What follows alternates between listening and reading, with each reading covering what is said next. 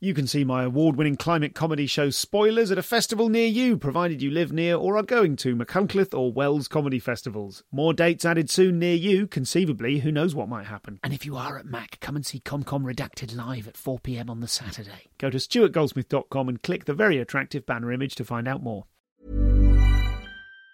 Say hello to a new era of mental health care. Cerebral is here to help you achieve your mental wellness goals with professional therapy and medication management support. 100% online. You'll experience the all new Cerebral Way, an innovative approach to mental wellness designed around you. You'll get a personalized treatment plan from a therapist, prescriber, or both in a safe and judgment free space. Your cerebral therapist or prescriber will outline a customized plan with clear milestones along the way so you can get to feeling your best. With Cerebral, you're not alone in your mental health journey. We're here to empower you to live a fulfilling life. So take that first step towards a brighter future and sign up today at cerebral.com slash podcast and use code ACasts to get 15% off your first month. Offer only valid on monthly plans. Other exclusions may apply. Offer ends July 31st, 2024. See site for details.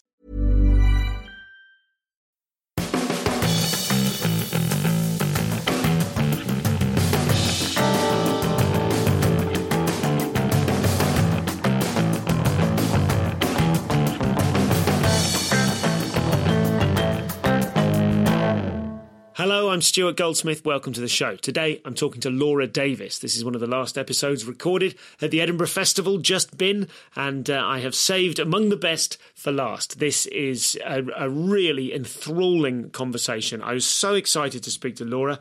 Uh, I loved her show Cake in the Rain a few years ago, uh, and I saw Ghost Machine, which she performs entirely, or almost entirely, uh, from within a duvet cover full of fairy lights, which is, I mean, e- even describing that, you can't really sum up what a beautiful thing that is to see on stage. Uh, and you're about to hear some of the motives behind it and uh, some of the really frustrating origins of those motives. Uh, I'm going to let Laura tell you lots more. Uh, she's got a lot to say. There's some great extra material from this episode available at the Insiders Club at comedianscomedian.com slash insiders. Uh, a content warning for you before we start. We will, uh, in a later part of this conversation, uh, discuss uh, Laura's show Cake in the Rain, which was in part about suicidal feelings. So just to warn you, that's going to be coming up later on in this conversation. For now, I am going to let this phenomenally accomplished and very, very exciting comic artist speak for herself. This is Laura Davis.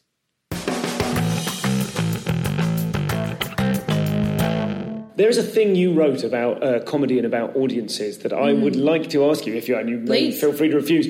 I'd like you to, when we're finished, the last thing we do, I'll, just before I take a picture of you and send you off, I would love you to read it out loud into the microphone okay. because I would. It is do such you, you have statement. it presumably? I have it. I have it, and it's. Uh, I'll show you what it is now. It's dear potential audience members. It was oh. from an oh. interview you did, I think, pre this festival or possibly oh, the last one. These are so dangerous because all they are is somebody has sent me a thousand questions to answer, yeah. and I've gotten mad at one of them. That's what they look like if it's a long. Yep. Yep, it's about the uh, uh, it's it's disavowing your audience of the need to worry that either creator might walk away oh, with any yeah, shame or confusion because of your reactions of my work. It is it, it's Shall we? Shall we start with yeah, it? Would I was you mind very reading angry. It? I would night. love you. It's three paragraphs, and I just want you to read it into the mic, and we'll either start the interview with it or we'll tack it on at the end because it is so of you. I was like, I'm delighted with this. The questions you get are so fucking dull, and they are sometimes very uh, not personal and you know tell us about your mother but sometimes they ask that but just those sort of they, they seem to always hedge that you are terrified all the questions like, oh, but but aren't you terrified of this? Because they, they want something interesting, and the sure. way they go about asking that is sort of a weird, sort of negatively skewed question towards yes. you of like, oh, well, what are you worried about? Your audience is thinking about you. And go, well, hang on, wait, what? yeah, yeah, absolutely. Whilst I, I don't necessarily, I mean, I, I fill in lots of those myself mm. and roll my eyes often. Um, I think often the questions uh, along those lines are intended to. They, they, come from a person who is not a comedian, yes. trying to imagine what your worries might be. So I sort of I don't want to, I don't want me ask you to read this to contain any inherent criticism of the no, of whoever it was that asked that I question. I did delete some the other day. I got sent them just yesterday. I was answering them, and one of the questions was, "Tell us about." Your worst fall. like, oh do, you, do, you, want the one where I like broke my nose or like what? are you looking for an injury story or, or are you going for like an embarrassing? Oh, I was walking on stage and yeah, I fell in right. front of. The... Is this a typo of the word fail? Yeah, what, what is it? just delete that one. I, I just think, and we, we can discuss. Well, I don't really remember what I wrote because well, it was one in the morning and I was very angry. then we're going to get it uh, afresh. What was the question that they had asked? I don't know and I don't care. Okay, I think they had asked something about you know what do I worry about my audience? what do you worry the audiences would think something like that but this is such a, a kind of a, a, a, a I don't know what it is let's say I just would like I to I think it explains me uh, dear potential audience members, I want to state clearly to any and all of you that I am in complete control of my artistic choices. If you are considering coming to see my multi award winning, critically acclaimed show Ghost Machine, please rest assured that all my audience, both collectively and as individuals, need to do is sit back and enjoy the show. You do not need to worry that I, the creator, might walk away with any shame, confusion, or bewildered hurt because of your reaction to my work. You are beholden to no responsibility in regards to my personal emotions. You are free to select at leisure your natural and organic responses to the show because I will stand no less proud, go to bed no more ashamed, mortified, discomposed, or abashed than if you had stayed at home eating an aerobar in front of the telly and our paths had never crossed. Come for the experience of it if you wish. Rest assured that I am perfectly aware that human perspective is psychologically diverse and multifaceted. All interpretations of art are valid and non-diminishing of an artist's original and creative intentions and pride of work. I beg and implore you, please, please do not let the wording of this flippant Q&A make you feel that you will be judged or condemned in your responses to my jokes, or that I, in turn, will measure myself by the subjective yardstick of your approval. I will provide the jokes, and there will be no judgment upon you for that which you choose to savour or detest. Sincerely, Laura Davis. I think they asked, Are you worried that your audience is going to be uncomfortable for you, or will you feel embarrassed? What's, what's the worst way they could respond? Or sure, sure, sure. to a joke? For me, that, particularly in that final paragraph, and thank you for reading the whole thing particularly in that final paragraph, do not, it's something along the lines of, do not worry that I will judge myself by the subjective yardstick of your opinions. That to me should be in the front of every comedian's notebook. I'll use it as my blurb next year on the back of the flyer. Do you, would you, do you uh, agree with me that that represents something fairly central to who you are on yes, stage? Yes, I think so. um, yeah, it's hard to describe in, in some ways. I think that sums it up quite well.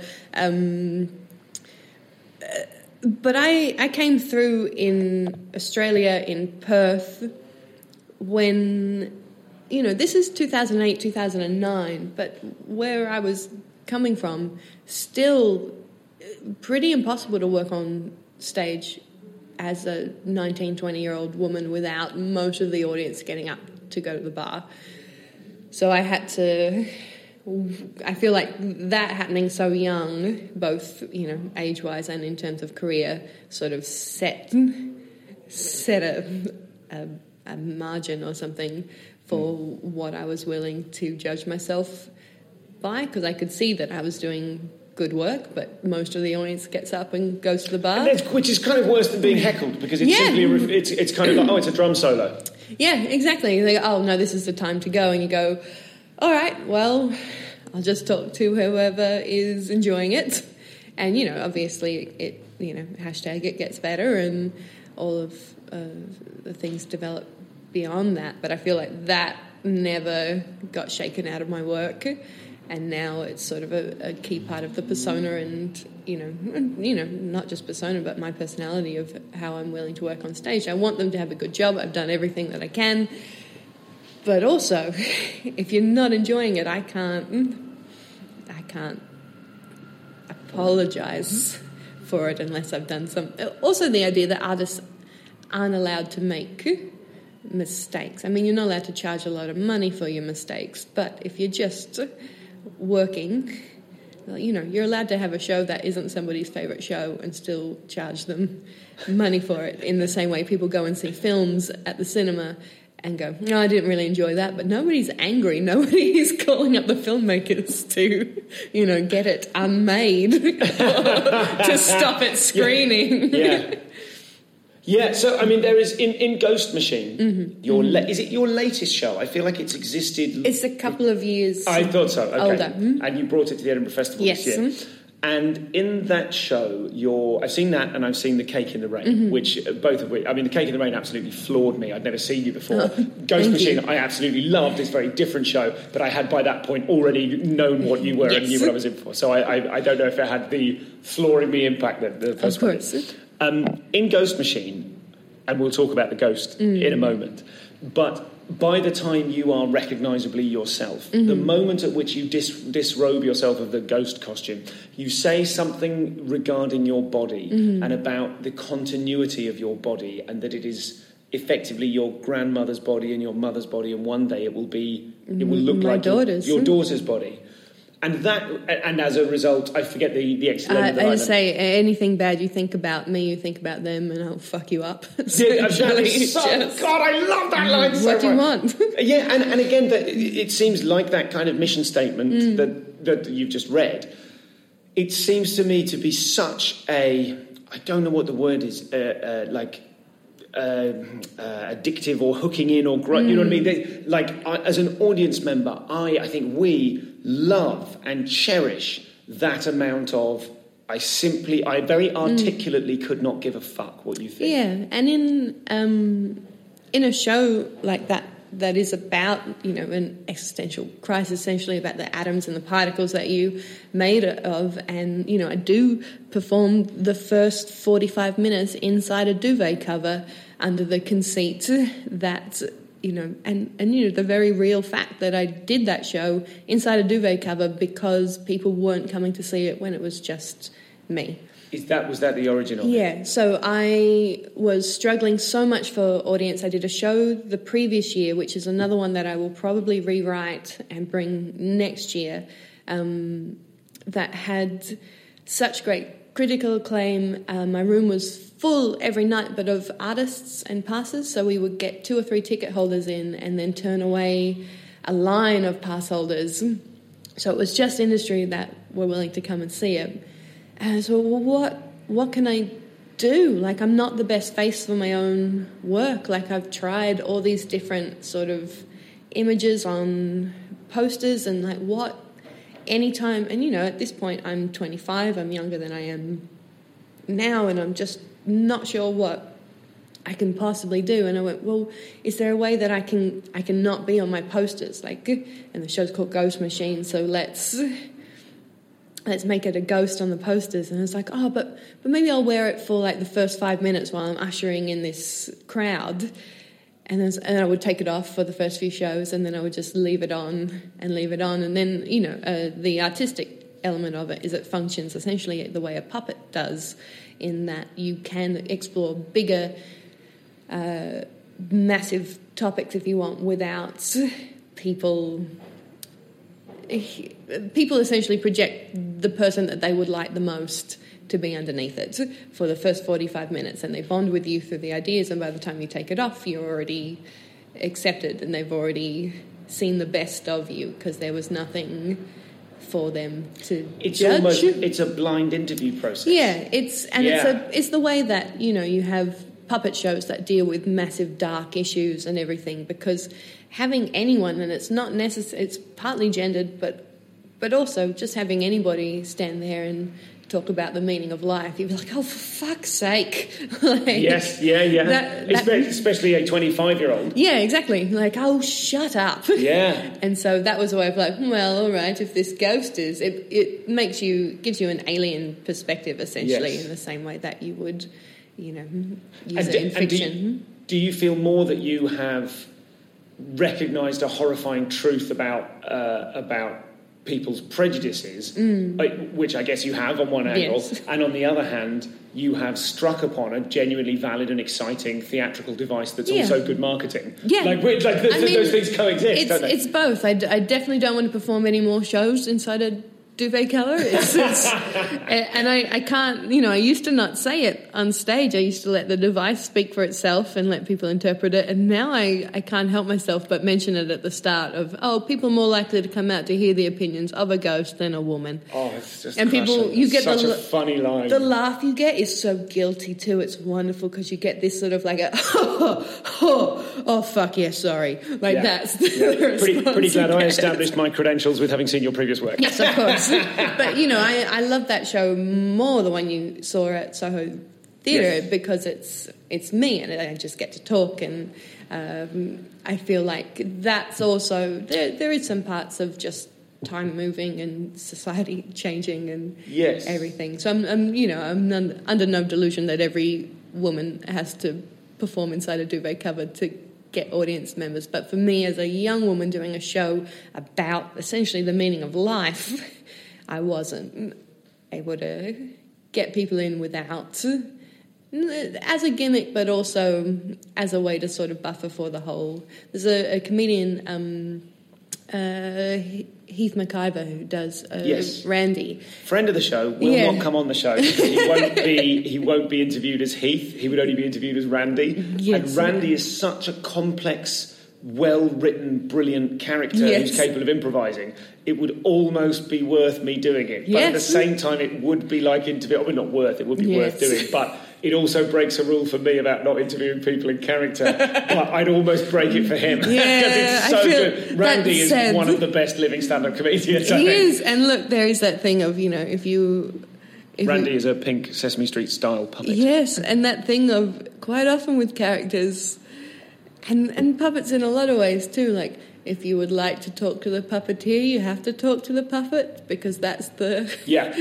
that's the person. Yeah, yeah, yeah. Right, yeah. Which one is the persona is sometimes Yeah. an interesting game. But um, yeah, Randy uh, does these incredible sort of landscaped almost shows uh, which deal with these massive issues and human like, and people will listen to a puppet tell them about those things. Where if you know other people were doing it, they'd be like, ah, fuck's sake. Sure. So giving somebody a blank thing essentially means more people can weirdly more people can identify with a ghost than they can any visual interpretation yes, of a because I suppose they can put themselves into Yeah. it in the way that it is harder. It's the classic thing of if you see a man fall down a hole, we all laugh because we all identify. If you see a woman fall down a hole, we sort of think, oh, God, is she all right? And that Mm. Yeah. interrupts the laugh in Yeah. a completely gendered and sexist way that it is hard to see where that might Yeah. be concluding. I suppose watching a ghost, we can all put ourselves onto the ghost. Yes. And, and it isn't just a, I mean, as I mentioned to you when we ran into each other the other night, it looks fucking great. It's very the Fairy lights under it. It's a beautiful, very grey pretty lit- ghost. The back wall being lit is Yeah. significant and makes it pop out. Wow, great Yeah, theatre, it's mate. just a nice little bit of theatre. hmm. So it was fun. I really like making that show. And then, yeah, in future work, I of course won't be inside a duvet cover. Um, Zombie next year. Yeah, whatever it takes. So this is Laura, and as you can hear, I am absolutely enthralled with this conversation. It's such a joy to speak to someone. I mean, I'm analytical about comedy, but I'm kind of wishy-washy with it. Do you know what I mean? I'm always sort of relativist and go, well, it's all sort of valid. Uh, Laura has such uh, an exciting and definite quality to the way in which she describes and talks about her art. I, I, it's just a pleasure to talk to her. We're going to hear a lot more from her. Uh, also, in the Insiders Club, uh, we will talk a little bit more about the benefits to stand up comedy if you're a shy person, and then the benefits involved in actually doing stand up and the types of stand up that Laura first uh, performed and how that kind of developed, uh, partly because of her own shyness.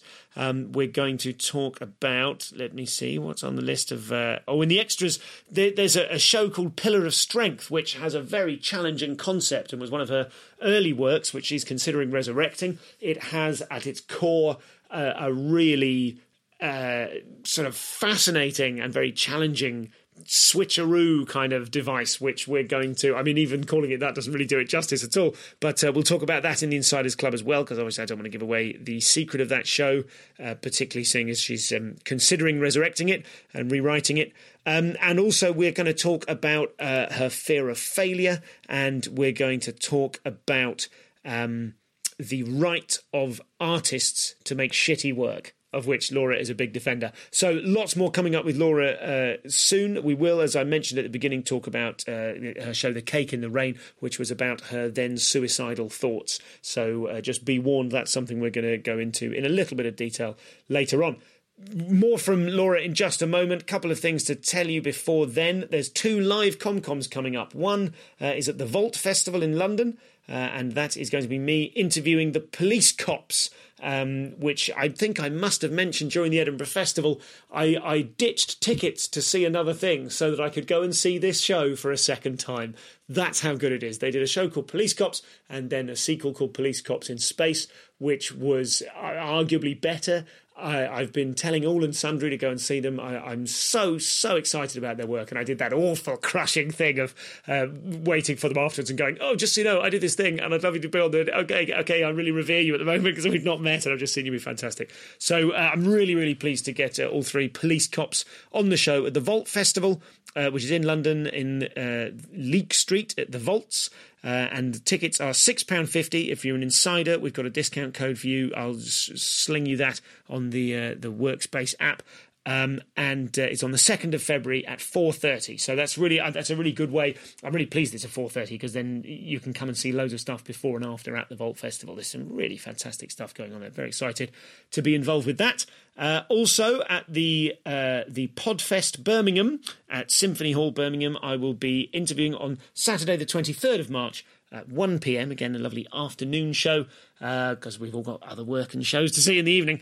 Um, then uh, I'm going to be interviewing the phenomenal, legendary comic TBC. So uh, just jump on and get your tickets now because when we reveal them, it could well sell out. That's all of that. Uh, there is still a chance to get T-shirts up until New Year's Eve. You can pre-order your uh, your fucking bees T-shirt uh, for, designed by the fabulous LiseRichardsonArt.com and uh, go to comedianscomedian.com slash merch to check those out. We have done, we've taken a, a huge number of pre-orders and so that will close on New Year's Eve and uh, it may not open again. I might do another little mop-up thing next year, but I, I suspect not. I think this is going to be the run, so they, it looks like they'll be quite an exclusive item. And finally, my new comedy show, End Of, is on tour in Maidenhead, Falmouth, Cheltenham, Crawley, Reading, Leamington Spa, Salisbury, Oxford, Bromsgrove, Plymouth and Soho. Apologies if you're anywhere northwest of Bromsgrove or north of Bromsgrove. Uh, I will hopefully be coming somewhere near you in the second part of next year. This is just a little introductory mini tour, what with me having a tiny baby. So uh, go to comedianscomedian.com slash tour. And just a reminder, the Soho dates are the 9th to the 11th of May. So jump on that. Uh, that's all of the stuff. Tweet me or Instagram me at ComComPod. I don't know if you can Instagram somewhere. I'm really unfamiliar with the technology. Um, but uh, you can get in touch with me at ComComPod or email me info at comedianscomedian.com. And very last thing, I have been involved in a Christmas single with a load of podcasters from The Modern Man, The Guilty Feminist, Beef and Dairy Network, Answer Me This, The Two Shot, The Tip Off, and many, many more. And you can distinctly hear me completely evade the best efforts of the sound producer's auto tune. And I I literally ruined the chorus. So have a have a listen to that. In fact, don't just listen to it. It's called Sounds of Christmas. You can buy it. You can buy it from iTunes or wherever else you buy your music. Um, by the podcast All Stars. All proceeds go to Samuel's charity, which helps kids living in underfunded children's wards, making their lives more comfortable. So please do uh, buy that. Listen to it several times and uh, see if you can work out. It basically, the voice that's ruining the chorus, that's mine. I I don't like to sing, but uh, you know it's Christmas, isn't it? So do and and buy it quick because they they count between the 14th and the 21st of December, and they're going for a Christmas number one, and it's sort of entirely possible with the combined reach. Um, the there's a link which is awal dot lnk.to slash podcast Christmas. Of course, no one's going to remember that, so I'll just put it on the Facebook group and Twitter. Uh, but please go along and buy that fabulous Christmas single. That's everything. Now back to Laura Davis. Say hello to a new era of mental health care. Cerebral is here to help you achieve your mental wellness goals with professional therapy and medication management support. 100% online. You'll experience the all new Cerebral Way, an innovative approach to mental wellness designed around you. You'll get a personalized treatment plan from a therapist, prescriber, or both in a safe and judgment free space. Your cerebral therapist or prescriber will outline a customized plan with clear milestones along the way so you can get to feeling your best. With Cerebral, you're not alone in your mental health journey.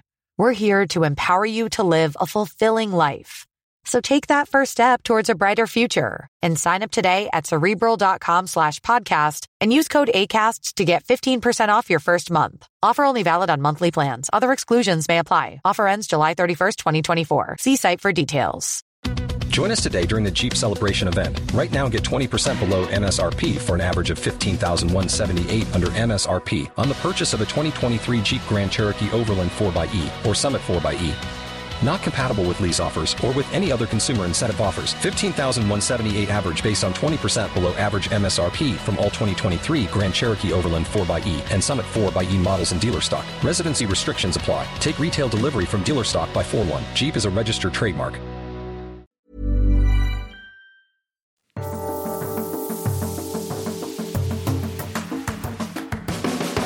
So you let's talk about the way that you have worked. You you mm-hmm. were working for ten years, I guess, in Australia before bringing any work to Edinburgh. Which Yes. isn't to say that you know this festival has any. No, you know- of course not. It was it was just never an option, really. Like we we sort of forget how much cheaper air travel has become in even the last five years. So I had never left Perth until I won a open mic competition in Perth, and they flew me to Melbourne. That was the first time I'd ever left Perth Western Australia was I was 20 because we never had the money growing up to travel. And then all my money went into getting to Melbourne, which it's so hard to describe for people in the UK where you can get places. But mm. that was a six, seven hundred dollar return ticket to go to Melbourne. And Jesus. I was losing a lot on the comedy festival every year that I did it, so all my savings went into doing that, establishing myself in Australia. And then it really wasn't until uh, I had a couple of good seasons at the comedy festival, just maybe the last two or three years there, that I was able to start looking at the idea of taking work over to the UK because it's you know it's so expensive, and I, I was an artist, like there was no income for that.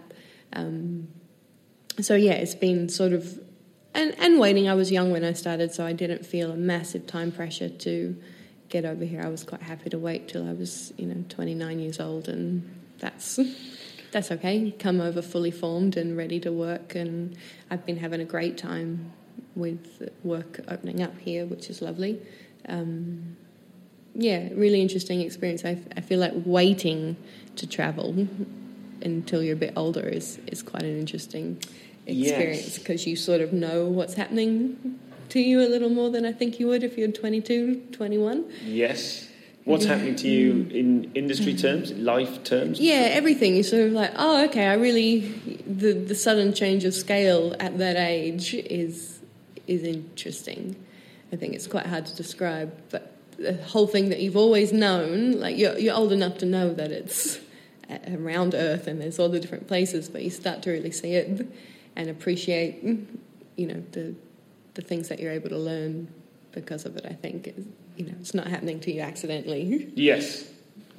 Is there the what, kind of a, a background were you doing? Circuit gigs? Were you doing club gigs? Yeah, circuit work, um, just club gigs. Uh, a, there's a lot of touring in Australia that you can do because it's massive. So if you want to go to any of the capital cities, they have a club scene, and then you can go fly to Adelaide, do that club scene for a couple of weeks, go back to Perth, do that club scene for a couple of weeks. So a lot of that. And quite um, nomadic, like you have to go somewhere and stay there for a couple of Yeah. weeks. It's not like in the UK circuit, you know, nipping up to Yeah, Sh- no, London you- to Sheffield or the other way or whatever. no, yeah. you, you sleep on somebody's couch for a, a week or so and you do all the gigs in that town and then you fly back. There was a time it was breaking my brain where I would pay $300 to fly to Brisbane to earn $500, 200 of which pays the rent in my house in Melbourne, which I can't enjoy because I'm on a couch in Queensland. But if I stayed in Melbourne, there would be no work to pay that 200. So I had to. And so you were just sort of living like a net neutral existence, which is quite nice in some ways. You feel like you're really paying for yourself, but it's a very odd way to live, just sort of scraping just enough to pay everything off, but no money to, you know, do anything. were you were you kind of sufficiently ardent about the work that you never considered not doing that? I mean, that sounds so difficult and problematic Mm. I that I had- imagine it turns off a lot of people. You just unless you're hundred percent committed to it, you must Yeah. be thinking, I had "Screw this." horrible, horrible day jobs. Uh, the one I describe in Ghost Machine of sorting forks was very real. Um, I'm sorry, my that was the noise of my jaw hitting Yeah, the floor. I assumed that was a, a beautifully absurd comic device. It, it was partly, but that was part of the job. It was a job moving corporate furniture around, setting up for events and everything, catering, everything. So I had uh, awful jobs. I've, I've actually ruined my leg from doing it on pretty much a permanent basis. Um, I did those jobs for years and years, took whatever I could, and then there was a little gap where I just started to make enough money doing essentially festivals where if you know if I did Adelaide and made three thousand dollars, that would buy me you know a month's minimum wage or something like that. yeah. So sort of got to that point and was able to start working. Um, and you know any yeah just sort of decided to choose to be quite poor for a while, and then ended up writing for television, which gave me enough money to move to the UK essentially. So just to just to step back a little bit Mm. into who you were before you brought yourself to comedy. Mm. Uh, what kind of kid were you? Oh, uh, it's it's one of those ones. People always assume that you're some sort of extroverted child or something, but very, very anxious, very earnest, uh, sort of. Uh, I, I wouldn't go outside for a long time because I was afraid of acid rain, like that. That sort of a kid, but always able to talk. And the thing was, I was so shy and so anxious, I would be mute. But then, if anybody would ever engage me, I had this terrifyingly loud voice that would, like, people would just run from, essentially. So it's this sort of weird juxtaposition of a very outgoing kid in a very, you know, quiet, very anxious, very shy, which is, you know, still absolutely uh, within the realm of my current stage persona. And so Was that the result of, of external pressures, or were you just made like that? uh, m- made like that. Uh, essentially, and it, you know, again, it does sound very pretentious, very wanky, but a highly sensitive kid, very aware, absolutely aware of the like uh, being at school at seven years old and going. I think this is institutionalized education. oh well, after lunch, and not yeah, being so shy was sort of um, a proper coming of age after, and it was stand up. I when I started, I couldn't speak to anybody. I had such bad anxiety when I was 18, 19. I was going to university, uh, going to my classes. I would not. I would buy a ticket on the bus. Wouldn't talk to anybody at all. Couldn't bring myself to. Would cross the road off campus to eat my lunch, go back in, and all I would do was save up and write a little little jokes for my tutorials because that was the only way that I felt like I could contribute would be to write little jokes on you know Shakespeare's The Winter's Tale or something, and then because I didn't want to read the fucking thing, so I would just write jokes on the concepts that I knew were in it to go over Spark Notes or something. Write jokes. So in the tutorials, I would get participation marks because they would assume I'd read the f- thing because I was making jokes about it, but I hadn't read the thing. I just knew what was ridiculous and I could chime in at stuff. So that was sort of In, in order what? That you would pass the class, or in order that you would make friends? oh, pass the class, and then I would just disappear. I wouldn't speak to anybody else. It's the only things that I would say for a very long time would be the jokes that I would write in my university classes. Laura, that's astonishing. nightmarish. And then I knew that there was this open mic competition, and I knew that I I'd wanted to do stand up for a very long time.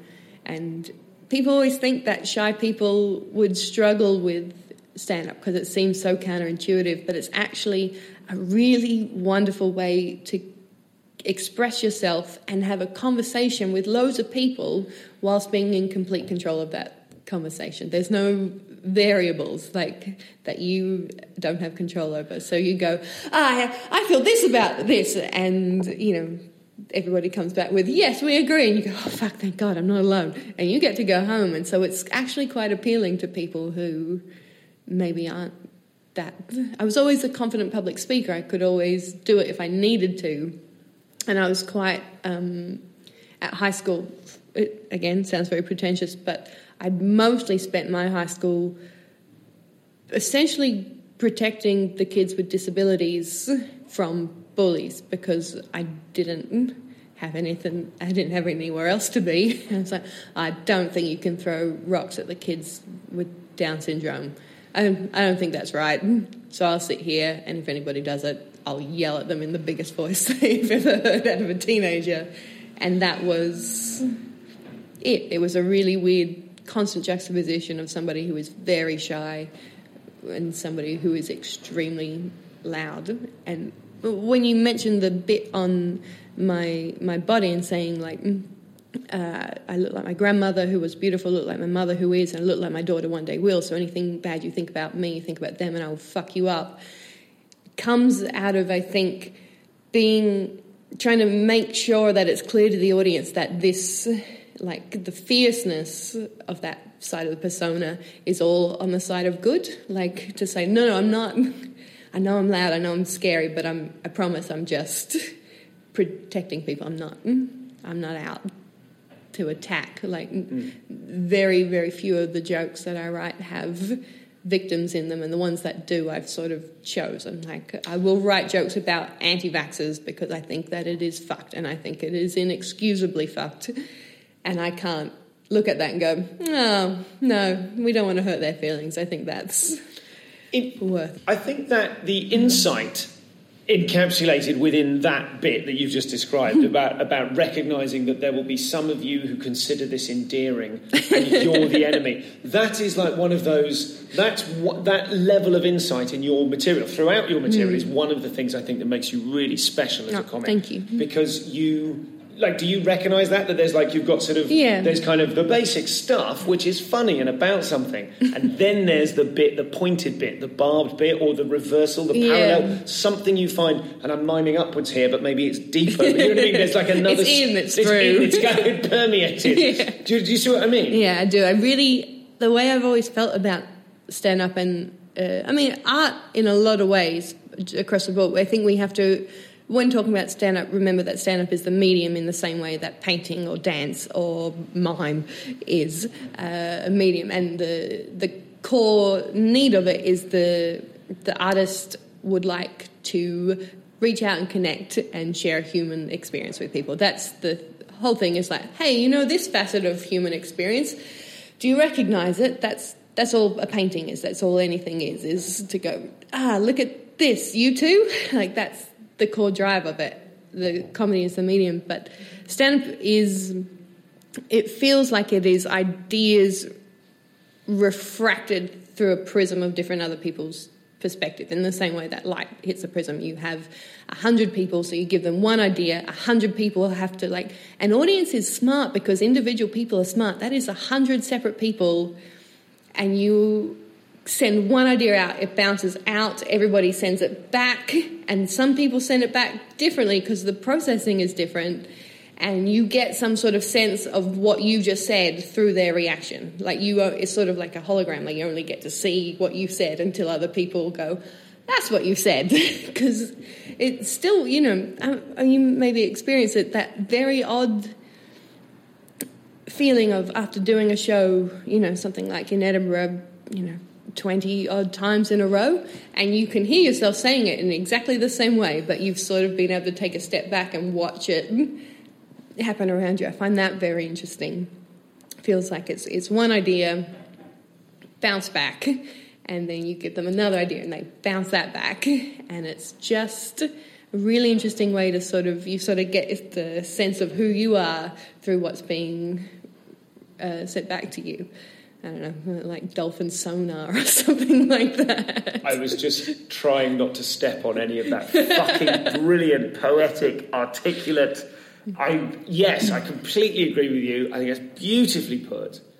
Is, let's look at the through through that idea. Let's look at how you make work Mm-hmm. because what you're describing there, I guess, is that even with the finished project, you're not talking about Yeah. the kind of the reflexive process of creating work. Mm. But absolutely, the finished product is. And, and while you were saying that, I was thinking, yeah, that's. I've been frustrated by sort of feeling bits solidify in Mm. my show this year. It's you know it was built in a very loose, written on, on stage kind of Mm. way, and so now I'm doing it the same every day, and I'm trying to change it up. Yeah. I'm maybe not pushing myself to change it as much as I should. Equally, I'm feeling a bit guilty about like, oh, this is sort of ossified. But actually, yes, half the time there is a different reaction. Is simply because there are different people in the room. Mm. It- it's so easy to blame yourself and go, "Oh, I must be under par. I must not be listening." Sometimes those things are true. That is true. Um, yeah, and you know, you have bad days and you wake up tired or whatever. And, but you know, it is you. You know, you notice it. You know, you get a weekend crowd in, and it's some tourists, and they maybe are loving it, but in a different way to the people who've come out on a Monday night. Will because people who come out on a Monday night are probably comedy fans who've seen lots of stuff. They come in, they appreciate different parts of it. Like it's just a different.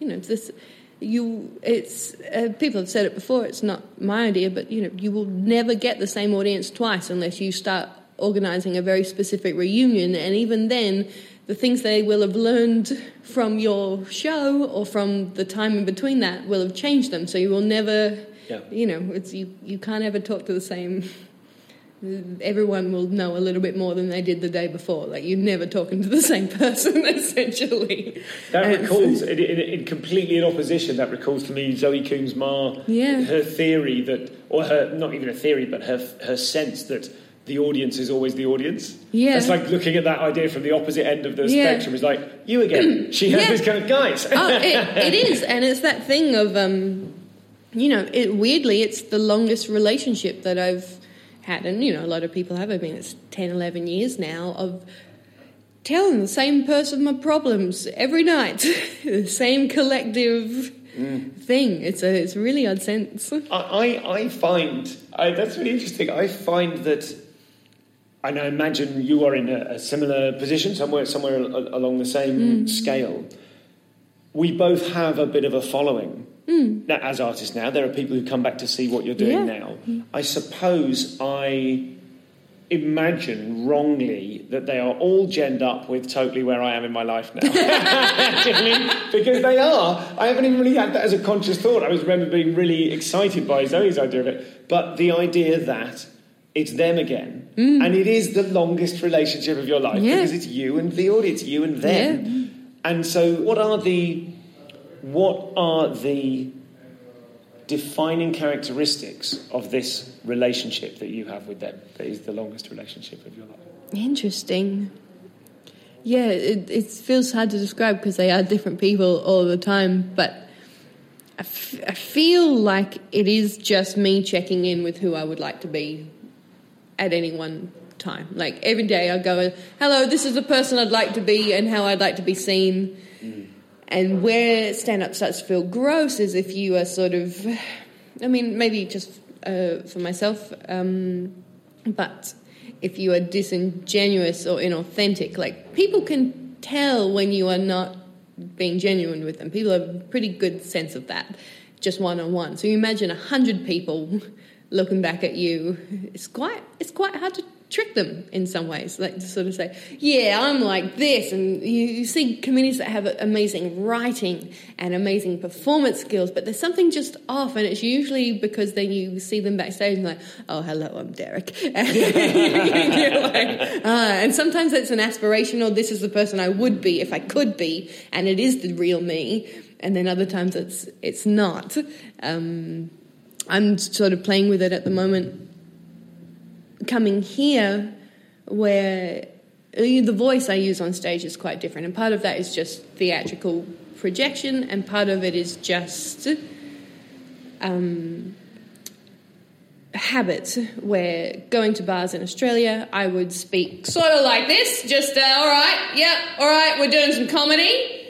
And now in the UK, every now and then I'll drop it. I'll sort of go into that, do my set. Yep. So here's all my com- comedy. Here's my here's. Oh, by the way, this is my real voice. But any time that I used it, people would go to the bar. So now I talk like this because this is the one that people stay in the room for, and it's a fascinating thing where I go, that is. Yes, it's me, but it's also it's not.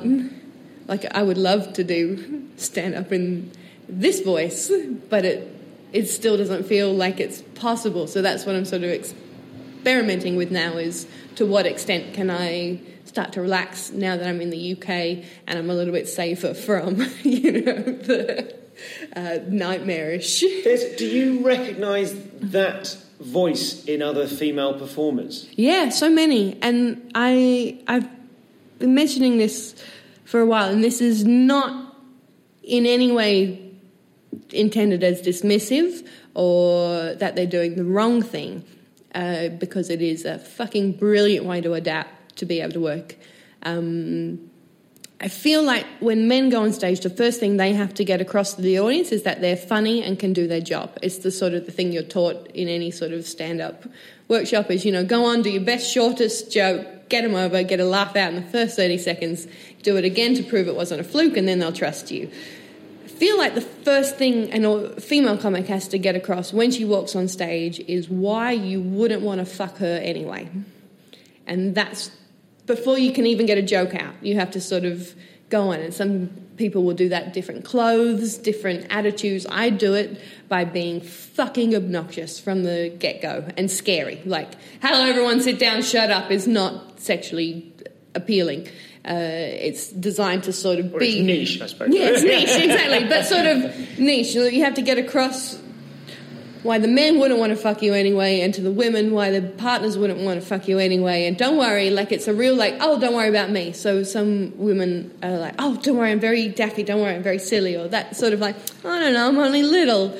And some will be like, oh, I'm weird and I'm crazy, and like whatever thing it is, or like, oh, I'm just gross and it's sort of that thing, that sort of the secondary step from all the stand up that came through, you know, even like Joan Rivers and stuff, amazing perform, but so much of it born out of, you know, that self deprecation, which is important. And then she was able to craft this incredible high status character.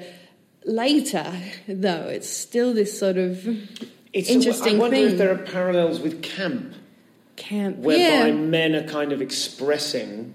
I'm no expert on this, but I, I guess sad, isn't it? I guess uh, some men, some gay men, would express their difference in mm. a way that was either a little bit like a stand-up persona. Mm. And I repeat, comedians of all genders and, and anything can uh, learn a fuck ton about comedy from watching RuPaul's Drag Race yes. and watching people be versions of themselves in honest and less honest ways mm. in a in a kind of a completely different but similar yeah. ballgame. I think it's fascinating. Yeah, in a more honest way and in a less honest way yeah, at the same time. Yeah, absolutely. Yeah, Fascinating. I, I, wonder if there are there are parallels with transmitting through the way you speak. Mm. I know something with the, a lot of men, and this is I, I notice this in comedy, but I mostly notice it outside of comedy.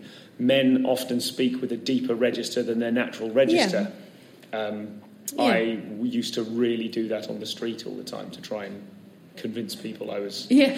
not not not not uh, deliberately masculine. Not I wasn't Yeah. thinking I better, you know. I was just going, oh, I really, hey everyone, you know, in a way that actually Yeah. talk a little bit more up here. Yeah, it's actually much easier. can can you think of a female comic who doesn't do that? Who doesn't do some variant on I'm only little? Well, you've got Hannah Gadsby's Nanette, which just sort of swept through in a, a proper, and that was sort of the the antidote to that of like, no, no, I'm not only little, I'm I have this and this Sure. to say, and that's sort of a fascinating. Sure. uh, Um, I think in that example, the that that I mean, there's- there's loads. is so tied into the Yeah. message of that show. I just wonder if I'm just interested, and if it doesn't go anywhere, it doesn't go anywhere. But I'm just wondering because I, I totally agree that I see that a lot, but I'm sure we must be able to. Oh, think of some absolutely. There's- there's- don't do that at There's all. plenty. I remember watching Josie Long years ago do start to do all her lovely political stuff and be like, fucking yes. like, Yes, yes, and she, although she, I sup- I wonder, does Josie dress, or did she habitually dress in a way that would connote But then are we I'm into craft? Yeah, but then are we just are we just condemning women for the natural self-expression Sure, as sure, being yeah, like yeah, yeah. but then there is that sort of yeah i feel like you do have to defensively desexualize yourself on stage and it's Yeah. only just time to or like a hypersexuality on stage or you you just have to make sure it, it doesn't really matter what way you go you just have to make sure you're in control of how you're being sexualized How you're on being stage sexualized, yeah. you you want that to be on your terms Yes. and every woman has a different way that they would like to be sexualized And it- and it is- but whatever you And- you want to get that first i feel you want to be like hello this is how you're going to sexualize me all right here's my joke Right, and that I mean, and that is another example of the kind of Laura Davis. you know what I mean? The the, the permeated. yeah and there's a full thing. spectrum Yes, and there's no fuck, there's no wrong way to do it that, um, that's what i said at the outset there's no i'm not like yeah these women because that's that's Sure. not correct but you do feel like that's the thing that women have to get a handle on first before they get a handle on oh and i'm funny you go hello this is how i'd like to be seen this whereas you know men do get to come out t-shirt We get to define jeans. status, hello this yeah, is who i am and if you wanted to sexualize me i guess you'd do it like this like but it's a secondary approach it's interesting So, as a, th- I think that's fascinating. Uh, as a thought experiment, Yes. If a woman were walking on stage of an audience composed entirely of straight women, yes would what would that affect the thing? Would that affect what you're talking it's about? interesting um, I don't. I'm just It is, asking inter- speculatively. it is interesting, and I have almost done that. Uh, you know, charity gigs for women's cancers and stuff. are majority uh, female crowds. They can be so lovely, and you can really relax and go. Oh, I'm going to tell, tell you about this. Oh, and this, and I don't normally get to gig with this many of my female friends, so we're all very excited to be here.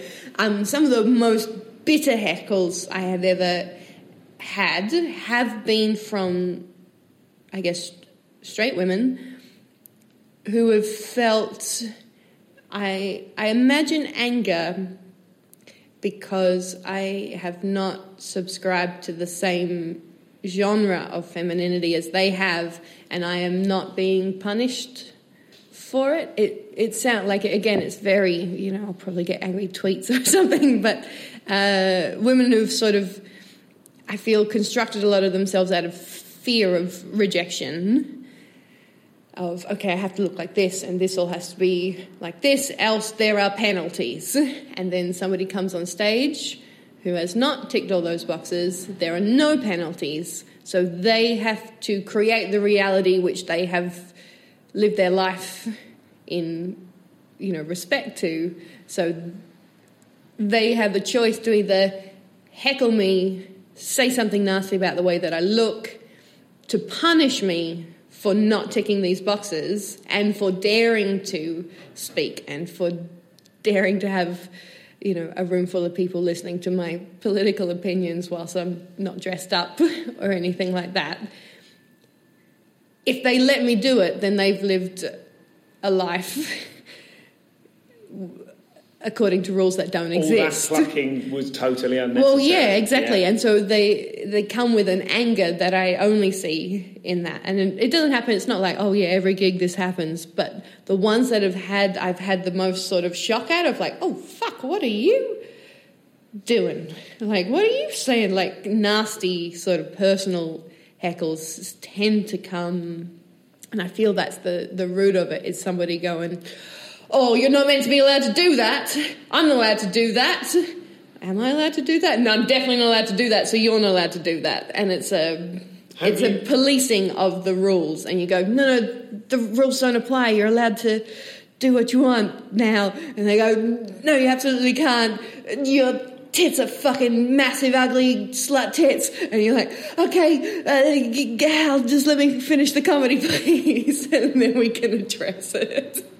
Yeah, it's an interesting one where I think uh, you know all, female audiences are so fucking lovely. So as as a thought experiment, I've experienced it. They're lovely, but the the more bitter heckles tend to come from women who feel betrayed by a set of rules. Have you ever uh, chanced to or tried to write a, uh, a suitably nullifying put down? encapsulating everything you've said in the lunch. like, like that would yeah, be the, normally you know, I normally have a little go. there's got to be a line that manages to say I love- all of that in a beautiful People- entrapment way because that would God I'd stand up. People always think that heckles are a bad thing, and that you always I fucking love them because I know what my jokes are. I don't need to hear them again. I'm quite happy to stop a show.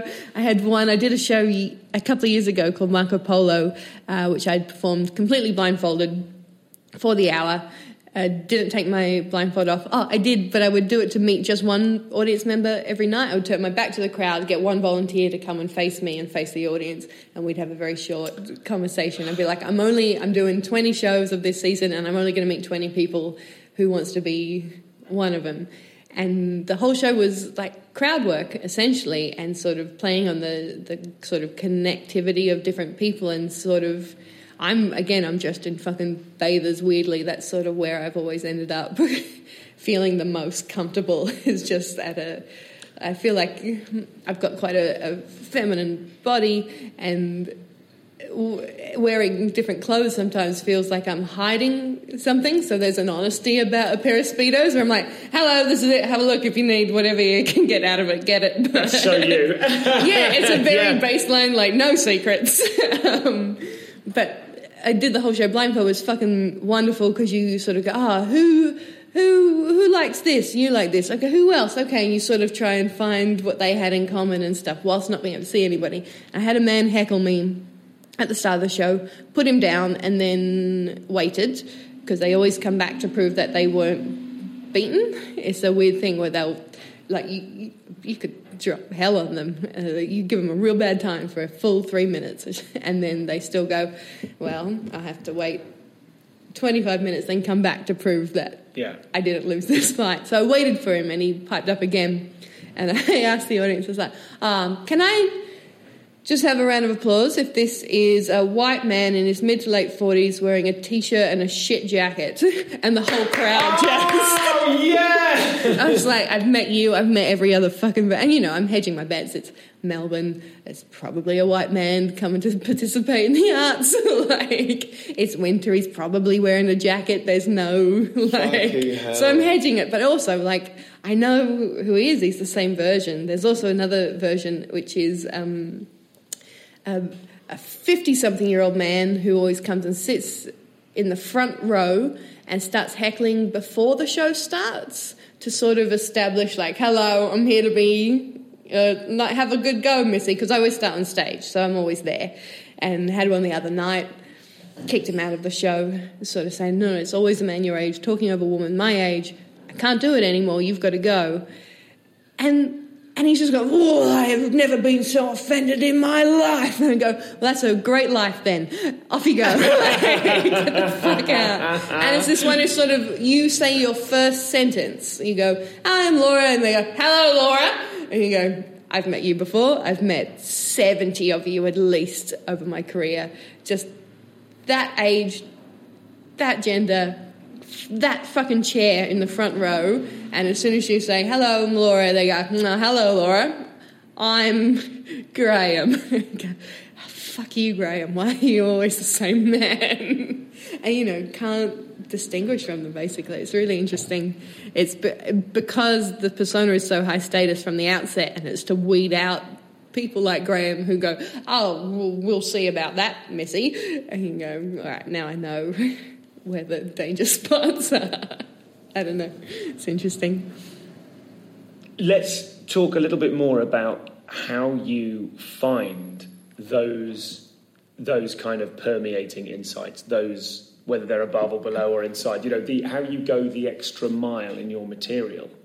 Is that something that you're actively doing, or is it something that is just is apparent to you, or is it is it something that you start off with kind of material A and then realise, hmm. oh, it goes further to place B? Usually that one, I think, where I'll go, this would be funny, but also some people would see it this way, and other people would see it this way, and sort of, I don't know, it feels like anytime I always start with myself and try and find those different aspects. It feels like you're constantly rummaging around in stand up inside yourself, pulling something out, holding it up to the light, and be like, "Hey, does anyone else have one of these? Who's got one of these?" And people go, "Oh, I've got one of them." You're like, "All right, good." Uh, dark fear about not living up to their mother's expect. Yeah, I got one. All right, get back in. Like constantly, like a weird game of operation. So I always try, you know, start with a concept, and then I feel like the thing that I'm, Um, I'm, I'm maybe gifted in is understanding the reasons that people do things and why. Some of, I'm trying to write a joke at the moment. I don't know how to write it, but I want it to be about how the English took fish to Australia like to put in the streams, like on a boat, like transported f- there. You wanted to colonize a country, but you were bringing your own fish. like that's a funny premise to me. I don't know where that can go, but it's it's not in the fish. It's in the people who are like, yeah, all right, but we're well, I don't want to go to Australia, but all right, but I will. But I'm taking my own fish. like so strange. And then working about what that is also the same as, I guess, and what else does that core human trait of like, yeah, but I'm taking my own fish also relate to and trying to open Yes. that up to other people's experiences and see, you know, where that can possibly lead. So that would be sort of trying to go from getting a concept to the deep human significance of that happening and then trying to get somewhere in between those two points. And and do you spot yourself applying the same tools year on year? Do you ever find that mm. there are kind of creative habits? Like, because that I, I, I think that mm. is. I don't mean things like the thing you've described because I think mm. that is a sort of a core part of who you are as a comic. Mm. It's not about the fish; it's about the people. And it's kind of likening the kind of the you know how do we take how do we take whatever's funny about this and mm. discover it within the secret heart of everyone else? Find it like in the operation game. But are there are there kind of habits that you get into? Do you ever find yourself going, I'm I'm sort of doing a a something something something joke again, or I'm doing a this is like this joke, or I'm doing a Maybe. Maybe. I feel like I haven't identified any. I'm asking No, you no. I'm trying, I, in terms of how I work, I, I quite. I, I did this when I was learning more, and I feel not that I've stopped learning, but there was definitely a sort of rapid period where I went, "Oh, I could do anything," and sort of opened it all up, and I started to actively train myself. And so one thing I would do is I go on stage with nothing. That was the rule. And I just had to talk for five minutes at this open mic night about whatever had happened to me that day or ask people to what happened to them and like try and that's where so much of the call and response in my shows comes from is going you know the questions i ask. I go oh well, why haven't you killed yourself? And someone will go oh, i've got a magazine subscription. And then my job is to do some jokes about the magazine subscriptions and gets to the core of how I feel about magazine Yes. subscriptions. And then I should probably be able to get it's trusting that you've learned the language and the rhythm of stand up to get to somewhere funny regardless. And I mean that's a big leap of faith, but also it's training. It's 10 years of it's it's it's a language, it's a formula in so many ways. Not that I know it and I can go, yes, a joke is X plus Y plus this, but if I start talking about magazine subscriptions, I'm probably gonna just get somewhere that's good enough for a because joke. you, because you trust yourself not only to have the tools and the rhythm to- Yeah. to, make it funny, but also you trust that your appreciation of the world is such that there will be something for you to find in Yeah, I can what think- it means to have a magazine Yeah, subscription. yeah. Just, just, you know, just off the top of my head, just the idea that the niche magazines that exist, you know, pigeon fanciers and stuff, and someone's like, no, no, I want to read about pigeons on the third of every month, like, and, and signing that up for your life is amazing. I can't And- trust myself to go to the shop to do yeah, it. It has to arrive. Yeah, this has to this has to come to me. it's fascinating, and you just sort of unpick it bit by bit, and sometimes just pointing out the deeper parts of it is what's funny, um, because you're meant to go, oh, magazine subscription. We know what that is, and not go any deeper.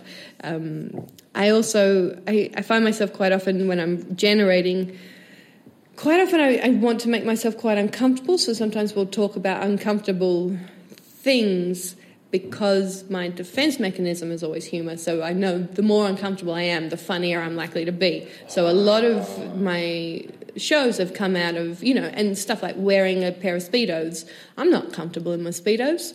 I'm not going there going, "Hello, look at my amazing body. I feel so confident." I'm going, "Oh, well, fuck, better better compensate for this." like, and it helps. It putting myself in an uncomfortable position on stage not so that you know you're shaking and you're sick or anything, but so that you feel like you have to come forward with a little bit more is always good. So talking about you know questions like oh well why haven't you killed yourself is a question asked in the show, and we've had the full spectrum of answers from I don't know to oh uh, my son killed himself and we were uh, devastated by it, so I would never want to do to my loved ones what what he did. We know the value of life, and the whole audience goes, "Ah, fuck, what's gonna happen?" But you just say thank you, and you engage with them about it because no one's going to answer something that they're not comfortable saying. Like I'm not shaking it out of people. I'm just saying, "Oh, how about you?" And they go, "I need to say this." And go, "Well, that's that's why I put it in the show was for you to have your bit too, because I'm not talking about suicide.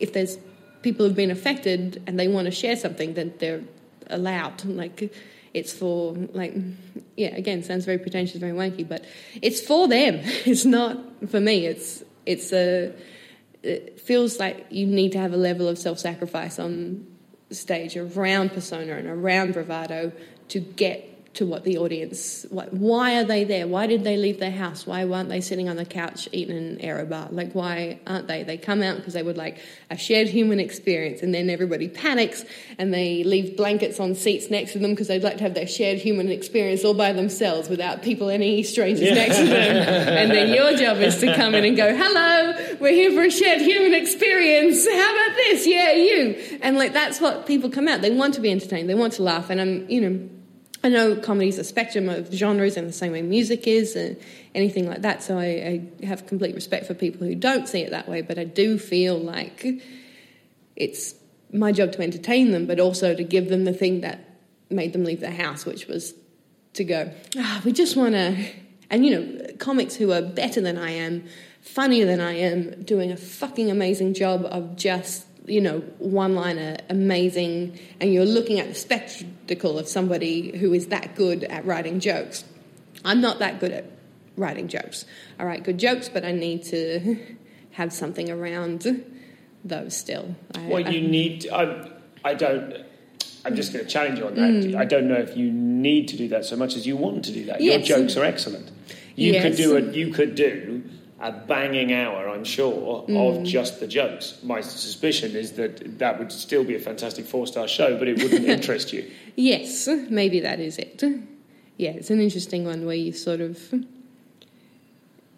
I, I still feel I feel a particularly if you're covering any sort of deeper topics about human experience, you have to make it relevant to the crowd, and you have to make sure that they get a, a few moments and.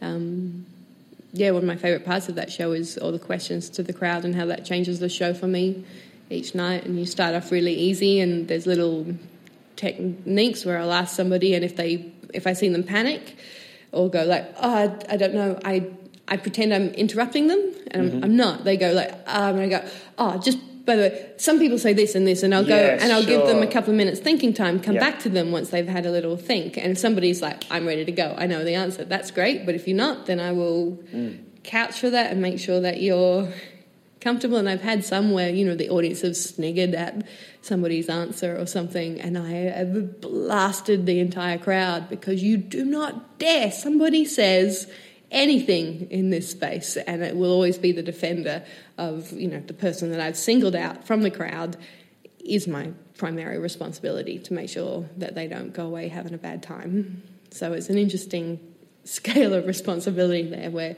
I want to look good, but also I want to make sure that the crowd, and if that means that sometimes I have to go, oh, I think I'm a bad person. Oh, I'm shitty like this, and I have this problem, so the crowd gets to go, oh, yeah, us too, then that's sort of not a bad exchange. You've mentioned, you mentioned in The Cake in the Rain, mm-hmm. you talk about your own suicidal impulses. Mm-hmm. And earlier you were talking about how sometimes you aren't as depressed as you are as you make out you mm. are on stage. You're doing it for jokes. Mm-hmm. Where are you with those impulses at the moment? It's it's one thing where I I used to struggle so much with it when I before I performed when I was 18, 19, 20, proper horrible time and it was uh, it was because I was repressing at least 50% of my personality at all times. I was so shy, I had no outlet for any sort of anything. It, w- it was awful. And then at different points of my life, it's been different. I still feel like that that non that that impulse without the intent is quite normal for me. Like that that like, oh, but what about if we just jumped? No, not. We've got like the whole. It's terrifying to describe on a podcast with uh, you know no context to it, but that sort of those impulsive thoughts without the oh yes, but I do want to die. sure, sure. Um, but it does feel just like kind of an occasional mad thought. yeah, or, kind or of just a dist- "If I like a ta- off that." yeah. The way I described it in Cake in the Rain is sort of like a little tap on the shoulder. It's just like. Hey, but what if you killed yourself now? And you go, oh, the sausage is in the fridge. And then they come up 20 minutes later, like, yeah, but what about now? I'm living above a fire station, Ah, and it is the worst. that's not a relaxing Every place to live. 20 minutes. The trickiest part is that I am getting used to the sound, which means I think now I can sleep through a fire. I think that's, I think that's it. It's terrifying. but yeah, I feel like I, I'm, you know, I'm having a lovely life and and everything, uh, but still have those impulses on a daily basis without the intent. So it's an interesting thing, and I that was the conclusion of Cake in the Rain last year was saying that I sort of I like it in a weird way because it is that thing of like, well, well why don't we kill ourselves now? And you go, oh, all these reasons, and you just keep moving. So it's that interesting thing of sort of living a life with your mortality in the forefront of your mind, which is something that we are absolutely taught not to do. You know, you're not meant to look at it, you're meant to live your whole life without pretending that you're not yes.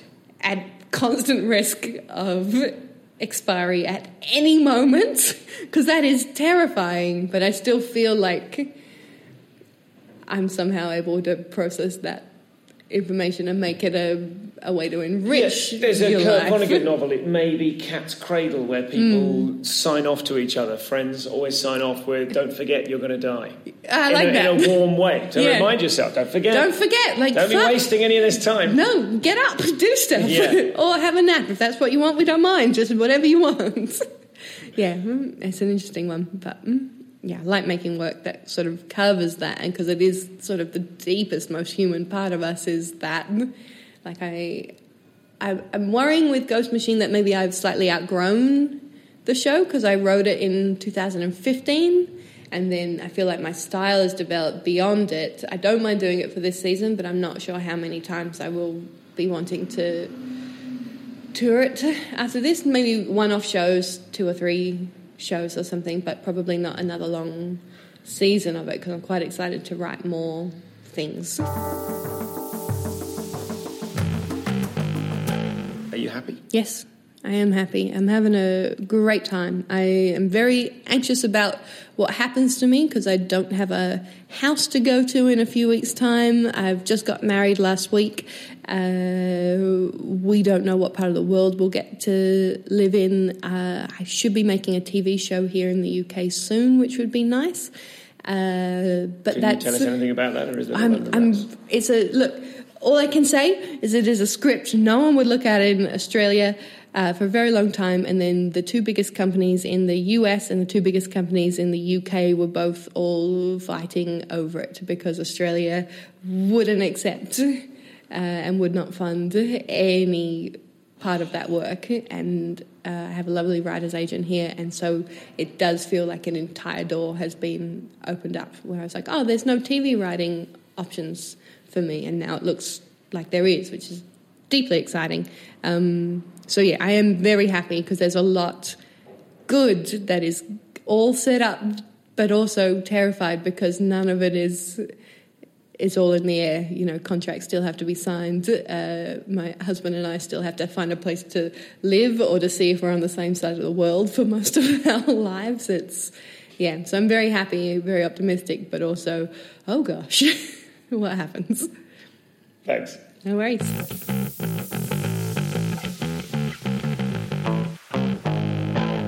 So that was Laura. Thank you so much to her for coming on the show. Thank you to the Place Hotel in York Place in Edinburgh for kindly letting us record there. You can catch up with Laura at Laura Davis Comic on Twitter and indeed lauradaviscomedy.com.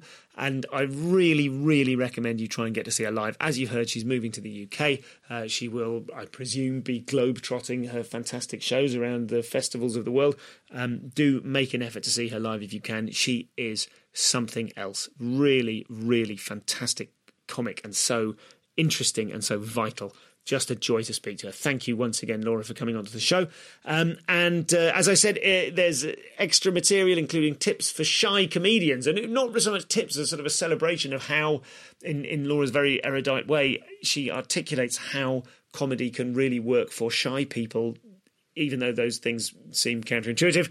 Um, and also, we will go uh, further into detail on some of the things we talked about in that episode. So, comedianscomedian.com slash insiders slash tour for my tour details slash merch to get hold of those Christmas t-shirts and uh, t-shirts before Christmas and do go to the Facebook group or look at the Twitter at ComComPod to find the link to the All Stars podcast Christmas single, which I bitterly regret, but I hope does very well. That's everything. Listen, I've got a postamble for you, um, which I record. I don't. Okay, here's the thing. I had the worst death of my life at a Christmas gig um, uh, about a week, 10 days ago now. And I recorded my immediate reaction afterwards, and I recorded myself after the gig after that. And it's quite a fun thing. It's about half an hour. I was going to put it as a postamble on a show, and then I thought, you can't really go spaffing your own death over someone's someone's otherwise pristine and wonderful episode. So I'm going to release it as a special Christmas episode, uh, maybe next week. Who have we got? Is next week actual Christmas? Is it? What are we on now? Um, yes, so next week, so on Christmas Eve, that'll go out. Um, and or no, maybe I'll put it out sometime in the next few days, and then you can listen to it on the way back from your own horrific Christmas gig, or perhaps horrific family occasion if you're not a comic. It really is awful. But um, I'll release that separately. I, I, shan't sully Laura's superb episode by doing that here. Um, so no postamble this week, and uh, keep them peeled. Some crackers in the can. I've got a two-hour glorious special with Doc Brown, uh, which I just know you're going to love. Ed Aczel still to come. Jake Johannsen, K. Trevor Wilson, if I can find the sort of file. It's somewhere. It's in a hard drive somewhere. Um, Toby Hadoke, Phil Ellis, both fantastic uh, interviews as well, and uh, plenty more in the can have a lovely Christmas if you don't hear my voice before then. But um, I hope you will uh, download the next episode of this in the next few days, which will be a genuinely horrendous comedy death. That'll do for now. Bye bye.